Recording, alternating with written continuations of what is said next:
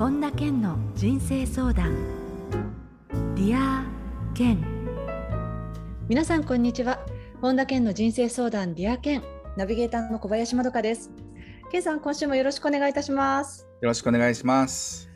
さてあの、えー、5月の14日なので先月なんですけれども、はい。はい。えー、リン・ロビンソンさんと行われた Facebook Live についてちょっと今日このオープニングで伺いたいんですけれど、はい、あのリンさんとはケンさん久しぶりのフェイスブックライブということで、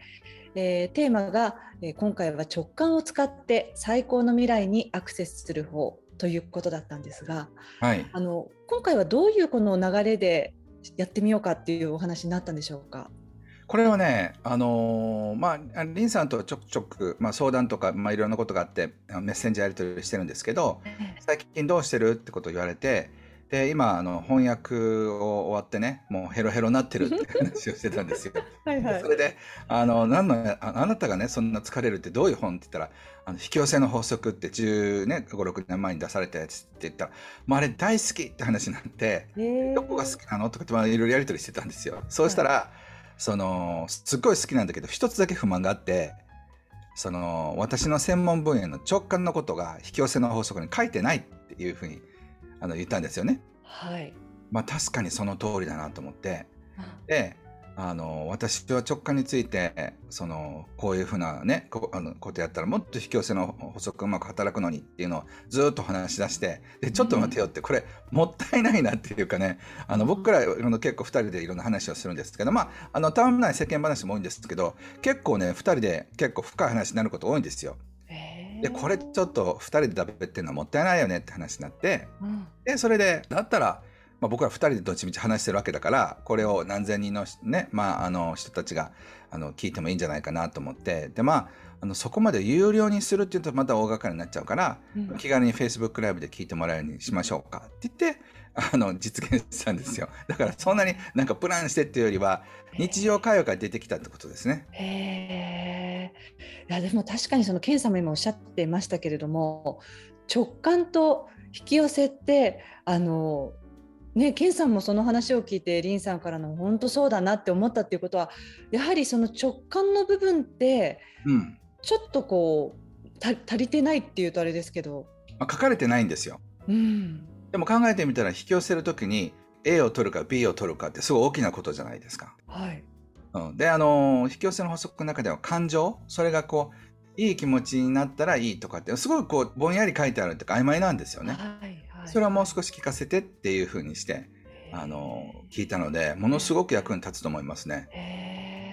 あのまあこのオープニングの非常に限られた時間なんですけどね、ケンさん。はい。はい、この直感を使ってじゃあ最高の未来にアクセスする方法って何かその秘訣があればその中のこう一つをここで伺いたいんですけれど。はい。まあ、直感というのはねナビゲーションシステムなんですよ。はい、だから新宿に行くのに新宿って打ち込んでそれの通りに行くのと適当にあの運転するのじゃ やっぱりナビに入れないとなかなか行けませんよね。そうですねそれと同じで例えば直感的にそれがイエスって思うのかノーと思うのかって。そういったものを使いこなさなくちゃいけないわけですよ。ただまあそのじゃあどうやって使いこなすんですかって言ったら5分じゃ説明できないので申し訳ないんですけど。でも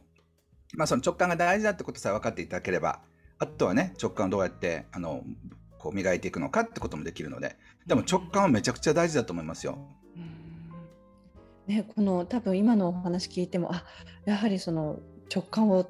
ちゃんと取り入れて引き寄せもっていう方はあの動画は YouTube にも残ってるんですよね。そうですそうです無料で見れるので、ぜひ見てください。はい、ぜひご覧いただければと思います。はい、今週のここだけの話ではその理想の未来を引き寄せる秘訣についてケンさんに伺おうと思うのでディアケンプレミアムメンバーの方はぜひ楽しみにしていてください。えー、それでは本田健の人生相談ディアケン今日も最後までお楽しみください。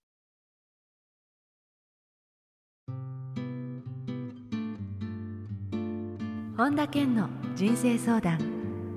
Dear Ken。続いては人生相談のコーナーです。このコーナーではリスナーの方からいただいた質問に健さんに立体話法でお答えしていただきます。まずはラジオネームハルトさんです。健さんこんにちは。こんにちは。オンラインでの仕事が増えたりこの1年時代の変化をすごく感じていますケンさんは時代の一歩先を見据えて動画で発信されたりしていますが時代の変化の波に乗るためにケンさんが意識していることがあれば教えてくださいということなんですよね。はいありがとうございます。まあ、これからはねその今までと全く違った時代になると思うんですよね。でなのでそれがどう違ってくるのかっていうのはまあ例えば3つ5つシナリオがあると思うんですけどその新しいシナリオに向かってこの場合だったらこうやってみようこの場合だったらこうやってみようって準備してる人とそれが起きてから慌てて Zoom って何みたいになるのかって全然違いますよね。うん、例えば僕が Zoom っていうのも34年前もう開発された結構直後から使ってたんですよね。ええであのそれアメリカの人たちがセミナーとか個人的なやり取りで使ってたので、まあ、随分便利だなと思ってたんですけど例えばそういうふうなことやってたから動画セミナーで何千規模のっていうのももうあ大体インフラが整ってたんですよね。うん、そういった意味ではこれからその動画で発信とかっていうよりはその新しい時代の生き方に即してる、まあ、バージョン3.0ぐらいになっておけるかどうかってことがすごい大事だと思います。そういう時にその情報ってどうやって得たらいいんですか？その3.0のなかなか周りでじゃあそこまでの情報を知ってる身近な人っていないと思うんですよね。そうですよね。だからやっぱり時代をいろいろ読んでいく人たちの話をそれこそ動画とかもいっぱいあるから、うん、まあ玉石混合だと思いますけど、うん、まあ、その中で、えー、この人はなんか面白そうだなって思う人。まあでもその人を信じるわけじゃなくて僕もあの当たってるところと外してるところといっぱいありますからただいつもそのシナリオを修正しながら進んでいってるのであの普通の人に早いだけで。あじゃあケンさんとしたら常にいろんな情報をアップデートしつつもそこでも取捨選択しつつ軌道修正しつつみたいな感じで取り入れていかれてるわけですか？そうですよね。でまあ僕の場合は世界がどうなってるのかっていろんな情報もあるのでこうなっていくんじゃないかなというふうな想像はありますけど、うん、でもねやっぱりそれって YouTube で言えるのと言えないのとかがあったりとかして、うん、やっぱりねその一時情報っていうのは僕は個人的にその会いに行ったりとかあるいはクローズドな環境ですよね、うん、そのなんか YouTube で無料で見れるものそこにやっぱ限界はあるなとは思いますね。うん。じゃあそういうクローズなコミュニティみたいなものも健さんの中では、うん、あの情報ソースとしてのそういう部分っていくつかお持ちなんですか、まあ、僕はちょっと特殊なので一般の人とは違うんですけど、もうそれこそ、あのー、今のね政治の中枢の人とも直接話すパイプがあるし、うん、その今世界で何が起きてるのかって結構一時情報に近い情報が入ってくるので、うん、まあ、そういった意味ではこう普通の人がネットで調べてとかねそういうなんか Google で調べて出てくるような情報じゃないから、うん、だからそういった意味では何が起きてるのかって新聞でとかテレビで出てくることとその下にあることとまたその下にあることっていうのがあるのでこの世界っていうのは多重構造でできてるわけじゃないですか。はい、そうですね。本当に、うん、本当そうです。だから普通の人が一般のこう情報ソースを使って未来を読むことはほぼ無理だと思います。なんですよね、うん、私もその一時例えば情報のね生番組やってた時に、はい、やはりそのこんな私ですら、うん、あ表に出てる部分とその裏の部分とってちょっとこう垣間見た時もあったわけですよ。うんそうするとあじゃあどうやってこの目にする耳にするものって何が真実でどこから何を得たらいいのかなって分かんなくなる時があったんですそうですよね、まあ、それはあのコロナの時もそうでしたけど陰謀論、まあ、今でもあると思いますけどだからそうするとね私だけが知ってるっていうのでまたそういう変な情報が回ったりとかもするので、うん、これからは誰とつながるのかどういう情報とつながるかってすごい大事だと思いますね。やはり情報って本当に大事ですよね。そう思います。はい。そうすると、健さんご自身としてはやはりそのまあいろんなものがある中でも、まあ今おっしゃったように誰とつながりどこからどういう情報を得るかっていうところっていうことですね。このそうですね。えー、はい。まああとは簡単に言うと歴史から学ぶこともあるんじゃないかなと思いますね。あ、その繰り返しっていうことですか。うん、そうですね。あ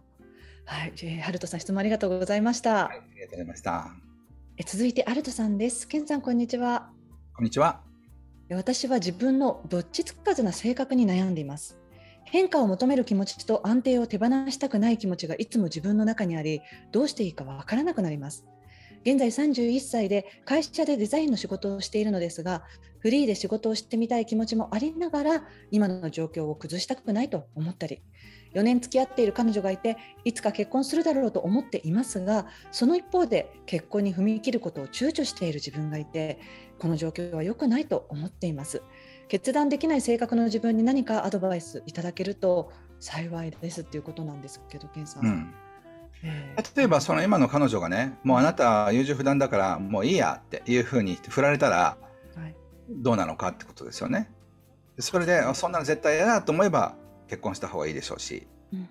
であのフリーとかのやつにしても例えば今年中に辞めないんだったら一生その会社で勤めるっていうふうに言われた時にもうそれは嫌だと思うなら辞めた方がいいですよね。うん。そうやって一つの道を塞いで見ることを想像したら自分がどういう気持ちになるのかっていうのが分かるんじゃないですかね。そうですよね。今いろいろな可能性があるからいやどこから選べばいいのかなってなってますけれど逆にこの選択はもうないって思えば結構自分の中でこう追い込みますもんね。そうですね。なのでそういうふうにして決めないと、ね、とね結局その分だけずるずるずるずる人生でやれることが後回しになっていて結局ね、今20代、30代、40代とわからないと思うんですけど、油断してて、後回し後回しにしてると、例えば、まあ、結婚とか子育てとか、まあ、人生でいろいろ面白いことがですね、できないまま、えー、それが後回しになっていくっていうことはありますよね。うんそうですね。まあ、ね、この方の質問もぐさって思いながら聞いてる方もきっとたくさんいらっしゃいますよね。そうですね。なので、その、あのケーキを食べるときにいちごをね最後に食べようと思ったら誰かに食べられちゃうよっていうことですよね。ケンさんは真っ先いちご食べたかったら真っ先そこからいきますか？いや僕は性格的にいちご大事に置いときたいタイプなのでうじうじするんですけど、えー、でもそれでも、えー、いやいやもうこの結構の年だしこれはやることは早くやらなくちゃって今ちょっと焦ってるとこですね。えー、ねだからその年齢にならないとわからない世界っていうのもありますけれど、うん、なんかうかうかしちゃうと本当時間って早いですもんね。そうですねなので人生の楽しいことを先送りにしてたら結局それは体験できないまま死んじゃいますよっていうこと言いたいですね。はい、ありがとうございます。はい、えー、続いてはラジオネームたっちゃんです。けんさんこんにちは。こんにちは。えー、ケンさんとゲストの方との対談を YouTube で見ていると人生を楽しんでいる方が多くとても生き生きとしていていいなと感じます。今の人生に不満はありませんが生き生きとした感じは自分の人生で感じていません。人生を楽しむ秘訣があればそれは何だと思いますか？っていうことなんですよね。はいありがとうそれはね退屈なところから出るってことなんですよね。はい。なので怖いと思ったりとかなんかリスクだなって思うことをやり続けないと面白い人生にはならないんですよ。うん、例えばどっかのね地方の都市の、えー、市役所の戸籍係をやっててそこから全く移動しないっていう人生をやってたとしたら、まあ、超安定ですよね。はい、でもじゃあ今25歳としてあと35年ずっとそれやり続けろって言われてワクワクすることはできないと思うん。ですよ。うん、なのでこう安定イコール退屈ってこともあるん。ですよね。うん生き生きするっていうのは先が見えない先がわからない面白さもあるからワクワクして生き生きするんですよ。と同時にだからいろいろドキドキだってあるわけですよね。そうですそうです。なのでその、えー、安定がない代わりに面白い人生を手に入れてるわけですよね。うん今僕が YouTube で対談させていただいている方っていうのはほとんどが自分でリスクを取ってより面白いと思う方をやっていったってことなんですよ。もうほとんどの人たちは自分が何が好きかとか何にワクワクするかってことを突き詰めることに対して怠け者なんですよね。それ以外は結構働き者だったりとかするんですけど、はい、だからそれを一番にしない限りやっぱり面白い人生は送れませんよね。そこが人生を楽しんでいる人かどうかっていうところの差っていうことですね。そうそうそうだからやっぱりそれをあのやるやる変えるにはやっぱ人生のねオペレーションシステムをソフトウェア全部入れ替えないとダメなんですよ。うん、無難な生き方でプログラミングしてたらやり方考え方が全部無難な方向に行くんですよね。うん、うん、でも自分の人生をどうやったら面白く活かせるのかっていうソフトウェアで生きるのとは全然違いますよね。うんそうですねこの人間はそのどうしてもそのソフトウェア全てを入れ替えるような勇気がないというか、はい、やはりその安定の方に落ち着こうとするそれは何なんでしょうねこのそれにプログラミングされているのは。まあその方が生存する確率が高かったからでしょうね。ああ、そっか、その過去ね。はいそうです、そうです。だから、まあ、人生は1回しかないとか、まあ、特に35とか40過ぎたら途中でね急に死ぬ人もいるわけですよね。だから明日はないかもしれないっていう気持ちで生きとかないとすごいつまらない人生になってしまいますよね。うん、うんそうですね。はい、えー、たっちゃんからの質問でした。ありがとうございました。出ました。えー続いてはラジオネームチッピーさんです。えー私は大学院卒で社会人2年目の25歳です。心理カウンセラーになりたくて大学院に進学し、今は会社のカウンセラーとして働いています。ただ自分の中で資格を取りカウンセラーとなるということを目標にしすぎたのか、現状にやりがいを感じられず幸せを感じません。このご時世にやりたいことができているのに贅沢だと言われるかもしれませんが、どうやって自分のモチベーションを上げていけばいいんでしょうか？はい、ありがとうございます。はい。えーチッピさんは自分の基準が低すぎるんですよね。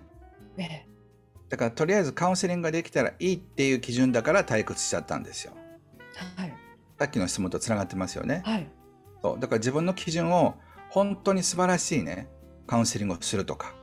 あるいはこの会社だけじゃなくてあの例えば日本の多くの会社の人たちが抱えている問題を自分が解決するっていうふうになったりとかうんあるいは日本だけじゃなくて世界の人たちに、えーなんか心の平安を作るようなうんそういうプログラムを作りたい本を書きたいとかっていうふうな夢が出てきたとしたら多分やることいっぱいあると思います。はい。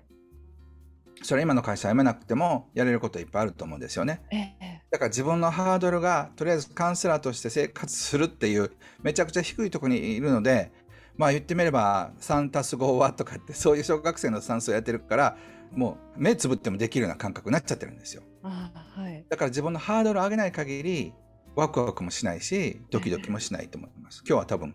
質問が共通してますね。そうですよね。あのね、ケンさん、こういう今のね、そのチッピスさんみたいな場合、2つ考えられて、うん。例えばじゃあ人生、自分の人生でこういうことが起きたときに、うん。じゃあ本当に自分は心理カウンセラーになりたいけれども今やってみてあんまり幸せ感じないっていうことはうん。一つ、その自分は心理カウンセラーじゃないんじゃないかっていう思いが出てくるのとうん。今健さんおっしゃったようにいや心理カウンセラーなんだけれども自分の置いているその環境が違うからワクワクを感じないんだよっていう、うん。その2つが悩みとして出てきた時にそれって大きい差じゃないですか。それはいや僕にしたらほぼ一緒でええ。でもしカウンセラーじゃなかったらシェフになればいいわけで。ええあのそれは全部やめてシェフになったら超毎日ワクワクするかもしれませんよ。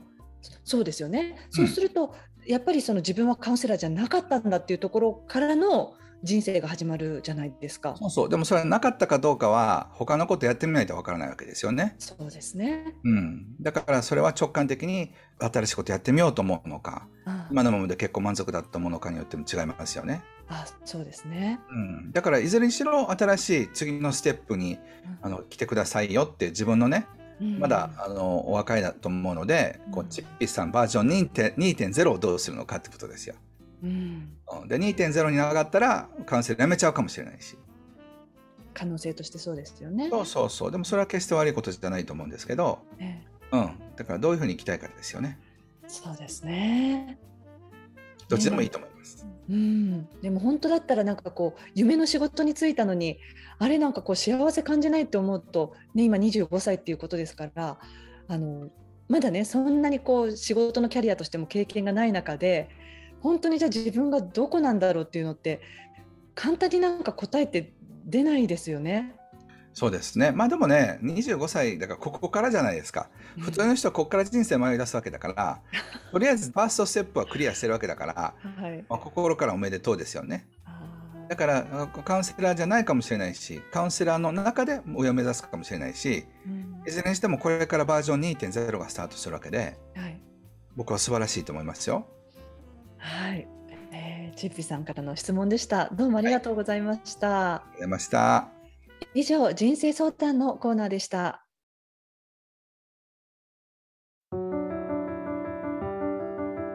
本田健の人生相談 Dear Ken 続いて、ハッピーライブラリーです。皆さんが人生を幸せにより豊かに過ごせるための特別な一冊をご紹介しています。それでは最初の一冊目ご紹介ください。はい、えー次元上昇する魔法の言葉111ということで、えー並木義和さんが書かれた本ですね。あ並木さんの本であの想定がまた太陽とお月様のような感じで可愛らしいイラストなんですけれど、そうそう、すごいいい言葉がいっぱいあるので、ええ。あのぜひね、本屋さんで見かけたらパラパラ見てみてください。ええ。あのなんとなくこうパッとケンさん前もおっしゃってましたけどこう並木さん帯に写真ご本人載ってますけれどうん、遠目でパッと見るとなんかこうケンさんとダブりませんか？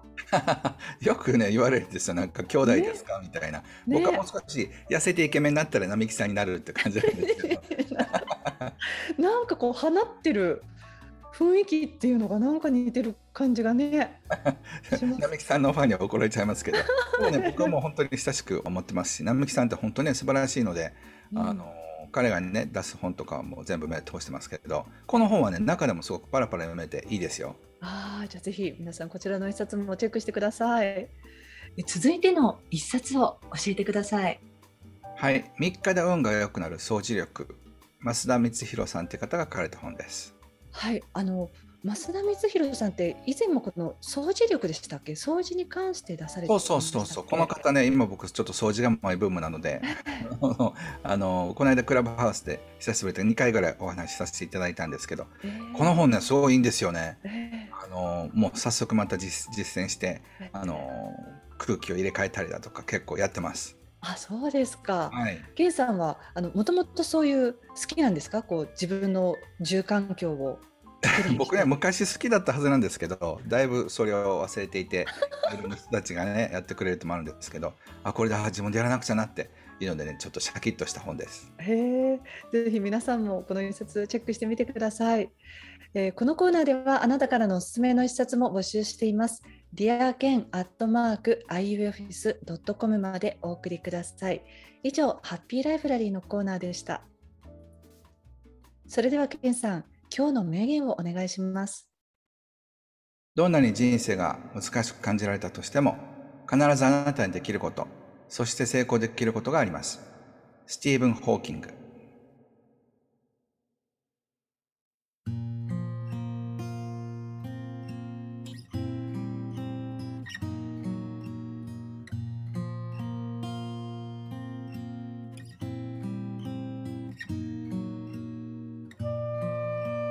本田健の人生相談 Dear Ken いかがでしたでしょうか？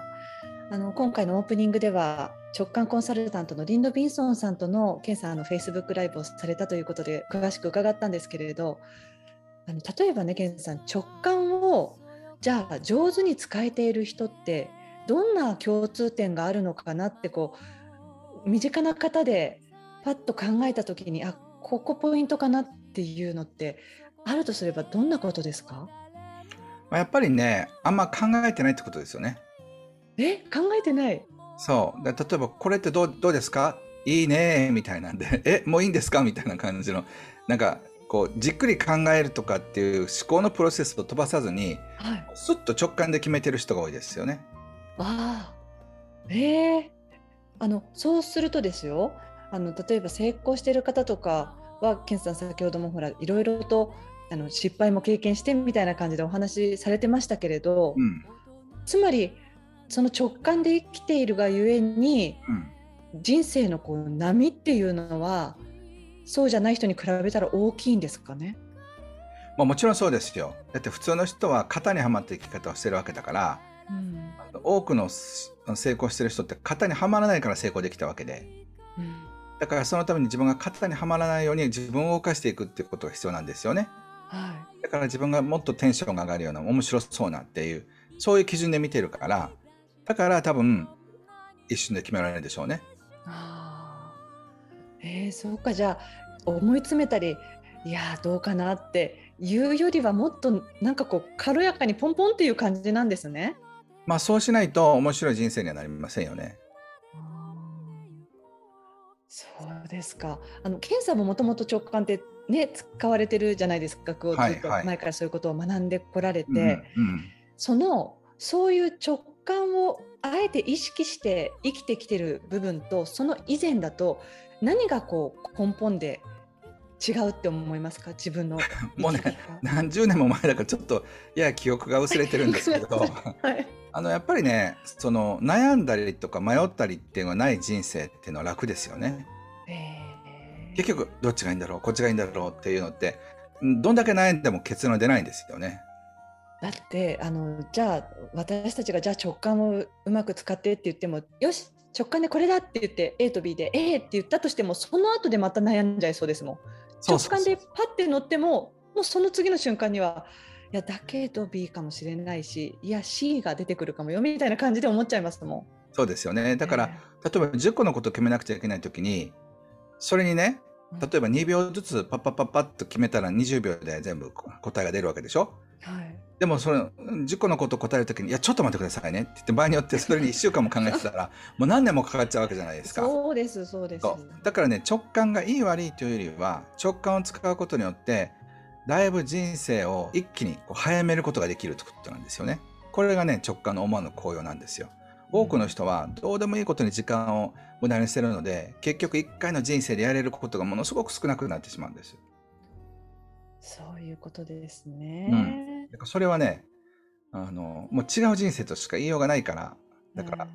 説明するのは時々困るんですけど、えー、うん、全く違う人生なんですよね。それはそうですよね。その直感直感でぴょんぴょんぴょんぴょんって言った方が、うん、そこで固く、うん、でもなっていうよりは違いますよね、その差は、ね、そうそう失敗したらその時に対処しようとするから、はい、結局多くの人が悩んで失敗したらっていうのも問題じゃなくなるんですよね。うん、そうか。そうだから失敗したかなと思ってる間にまた3個飛べばもうそれはどうでもよくなったりとかするんですよね。そういうことですね。はい、だからやっぱり根本ですね。そうですね。やっぱり100倍1000倍の違いが出るんじゃないですかね。ああ、はい、ありがとうございます。はい。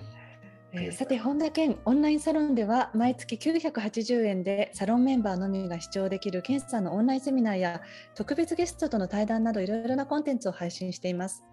え今年の1月から毎月100円で600回以上のこのディアケンのバックナンバーが聞き放題のDear Ken プレミアムがポッドキャストで配信スタートしています。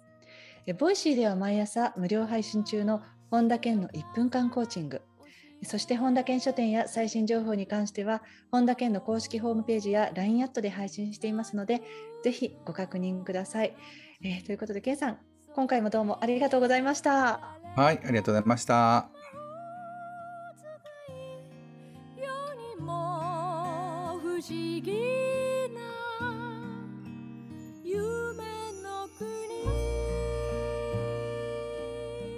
ここで本田健セミナーに関するお知らせです。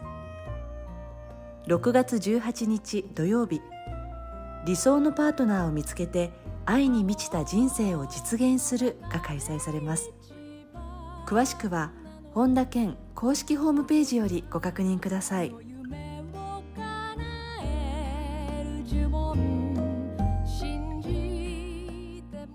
本田健の人生相談 Dear Ken この番組は提供アイウェイオフィス。プロデュースキクタス早川洋平。制作ワルツ高知博桐原哲人。ナビゲーター小林まどかでお送りしました。一度に踊り出したらどんなに素敵でしょう。